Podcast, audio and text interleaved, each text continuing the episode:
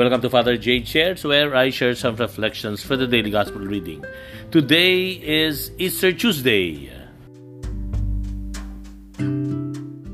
Ang mabuting balita ng Panginoon ayon kay San Juan. Papuri sa iyo, Panginoon.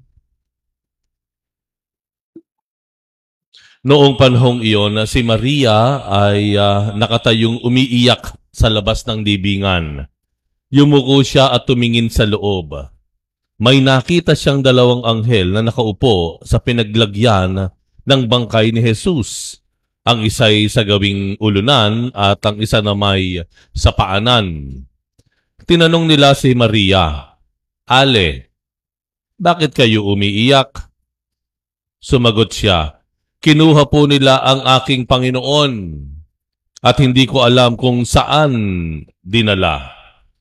Lumingon siya pagkasabi nito at nakita niya si Jesus na nakatayo roon.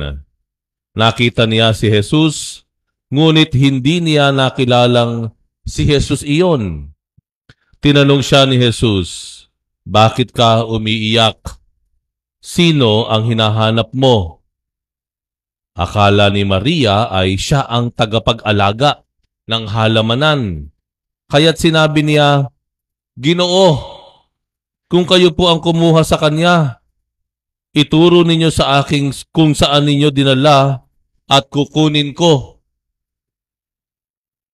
Maria, ani Jesus. Humarap siya at kanyang sinabi, Raboni, ibig sabihi guro. Huwag mo akong hawakan sapagkat hindi pa ako nakapupunta sa Ama. Wika ni Jesus. Sa halip, pumunta ka sa aking mga kapatid at sabihin mong aakyat ako sa aking Ama at inyong Ama, sa aking Diyos at inyong Diyos. Kaya't si Maria Magdalenay pumunta sa mga alagad at sinabi, Nakita ko ang Panginoon at tuloy sinabi sa kanila ang bilin ni Jesus.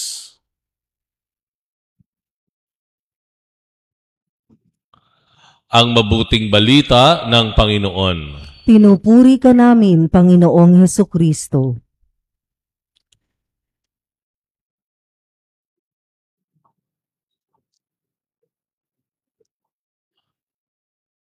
Na-imagine nyo si Maria Magdalena.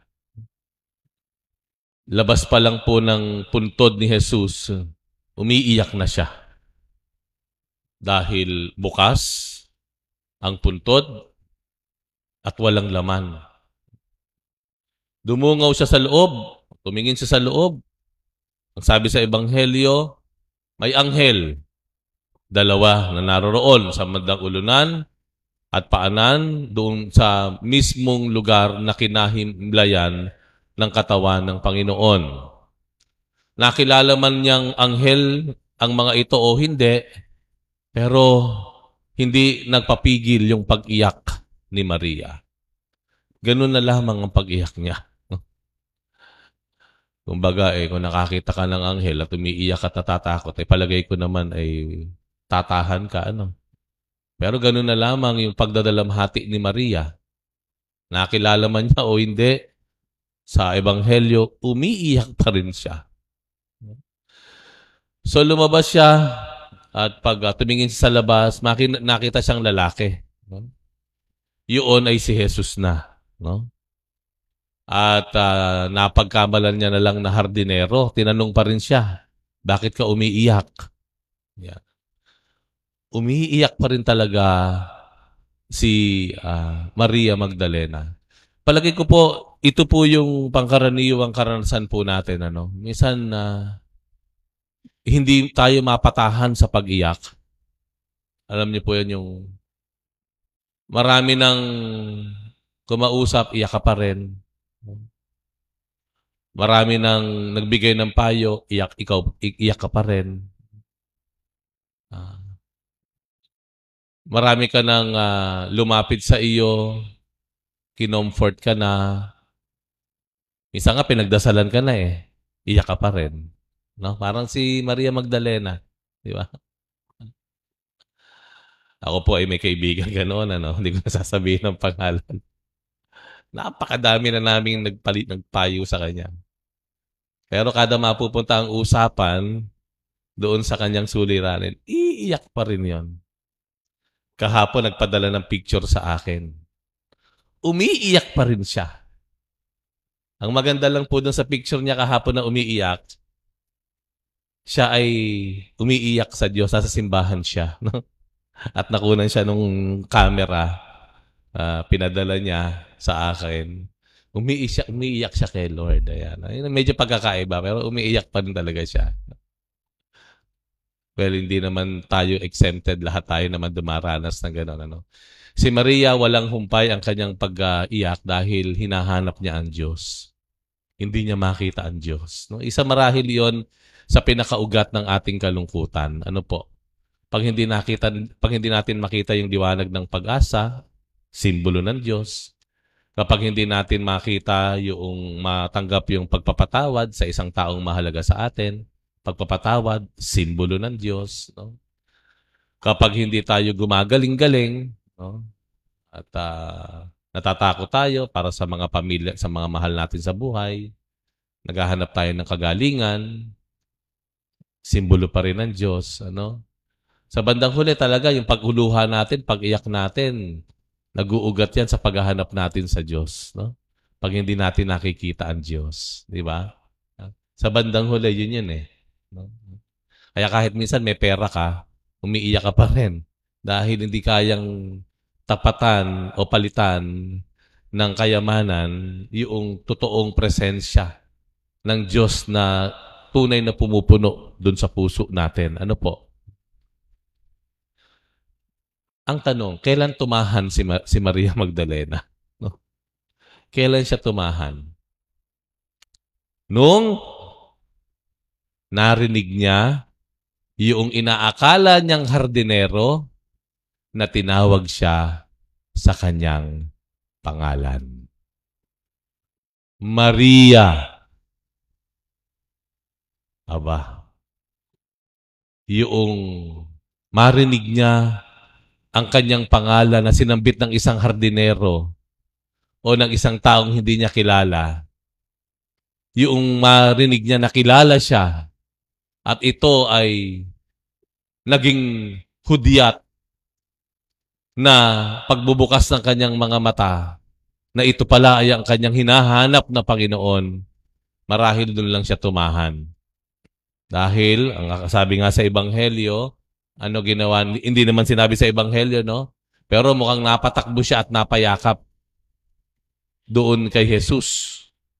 Kaya nga ang sabi ng Panginoon, no limit angere. Ayan, di ba? Huwag mo muna akong hawakan. Ayan. So, ibig sabihin, mukhang napayakap na talaga si Maria.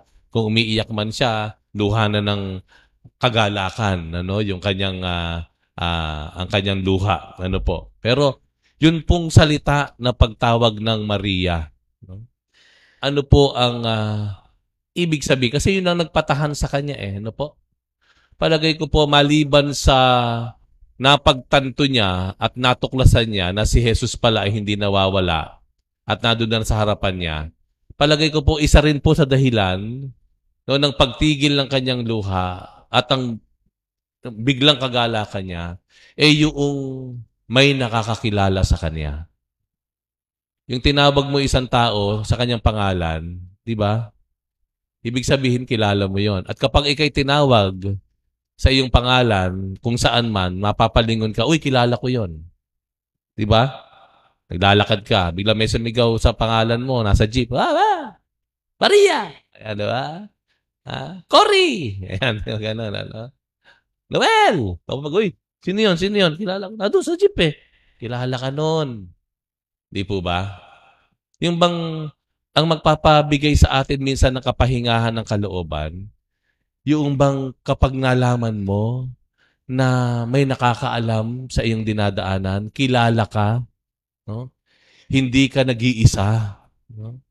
may nakababatid ng iyong dinaraanan. Kaya minsan, kahit anong comfort ng iba, kasi hindi mo, hindi, alam mo, hindi, ka, hindi mo ko kilala eh. Kung kilala mo sana ako, ma. Iba yung, iba yung alam mo kilala ka at nagsasalita sa iyo. Kaya di ba, hindi maitatanggi yung mga bata. Di ba? Kahit anong kalong mo dyan, kahit anong ugoy-ugoy mo dyan, eh kung hindi ka naman kilala ng bata, iyak pa rin yan. Pero kapag yan ay kinalong, naamoy yung amoy ng isang ina, okay, narinig yung boses ng ina, ah, biglang tatagal yan, biglang titigil yan, kilala ko nito. Kilala ko nito. Di ba? Saka lang siya titigil. Okay? Ano po ang hamon sa atin dito? No? Hamon po sa atin dito ay um, Una ay pakatandaan po natin na kilalang kilala tayo ng Diyos.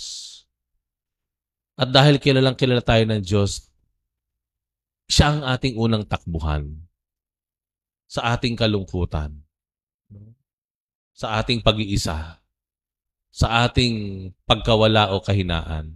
No? Atin po pakatandaan, alam ng Diyos ang dinadaanan natin ano pa man ang iyong sakit, bigat ng iyong daladala, baka isipin po natin na kilala tayo ng Diyos. Pangalawa siguro pong hamon, ay subukan po natin kilalanin yung ating kapwa. Kilalanin yung ating kapwa. No? Makipagkilala. Kilalanin natin. No? Huwag tayong mahiyang makipagkilala. Dahil sa bandang huli, makasusumpong tayo ng kapahingahan mismo dun sa mga taong alam natin kakilala tayo. Alam ang ating buhay, alam ang ating dinadaanan, alam yung ating kahinaan, maging yung ating kalakasan. Makipagkilala tayo no? sa isa't isa.